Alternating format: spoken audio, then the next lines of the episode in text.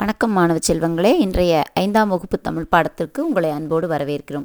இன்றைய ஐந்தாம் வகுப்பு தமிழ் பாடத்தை உங்களுக்கு வழங்குபவர் திருமதி பா. ஹேமலதா இடைநிலை உதவி ஆசிரியை கலைமகள் அரசு உதவி பெறும் தொடக்கப்பள்ளி வடமதுரை வடமதுரை ஒன்றியம் திண்டுக்கல் மாவட்டம்.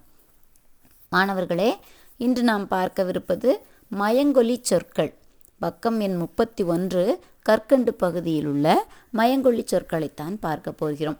இது இரண்டு சிறுமிகளுக்கு இடையே நடைபெறும் ஒரு உரையாடல் வடிவில் கொடுக்கப்பட்டிருக்கக்கூடியது. மலரும் வளரும் பேசிக்கொள்கிறார்கள். மலர் கேட்குறா என்னப்பா இது? அப்படின்னு. அதுக்கு வளர் நீதானே தவளையை கொண்டு வர சொன்ன? அப்படின்னு சொல்கிறா என்னது? நான் தண்ணீர் பிடிக்க தவளை கேட்டா நீ தண்ணீரில் வாழும் தவளையை கொண்டு வந்திருக்கியே? அப்படின்னு சொல்கிறா பால் குக்கர்கிட்ட நின்றுக்கிட்டு எதுக்கு மேலே இருக்க விளக்கையே பார்த்துக்கிட்டு இருக்க?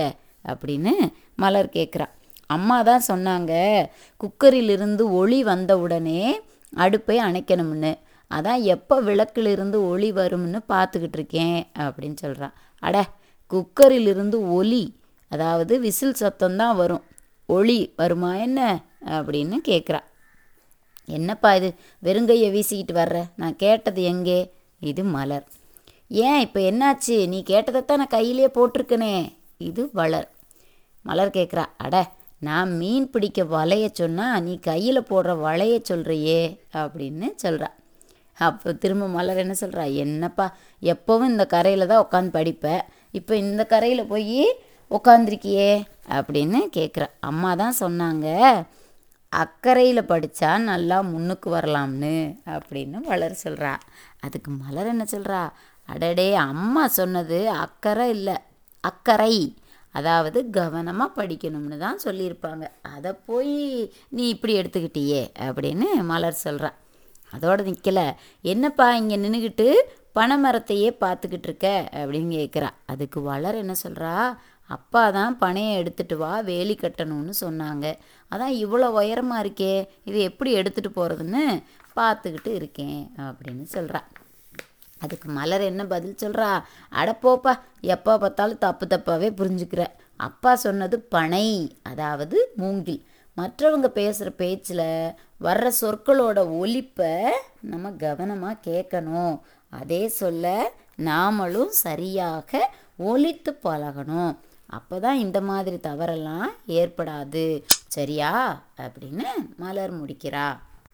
இப்போ இந்த உரையாடலை கேட்டிருப்பீங்க இல்லையா? இது படித்து சிரிக்கிறதுக்கு மட்டும் இல்லை நாம் சிந்திக்கிறதுக்கும் தான்.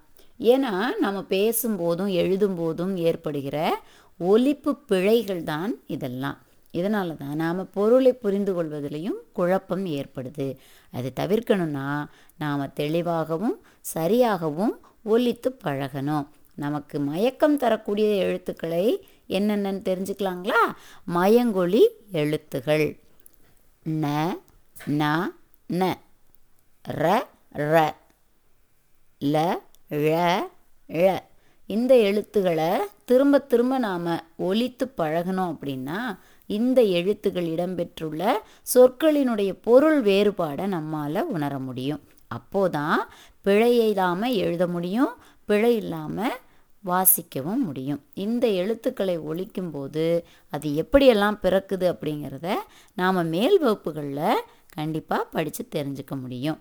மீண்டும் அடுத்த தமிழ் பாடப்பகுதியில் சந்திப்போம். நன்றி.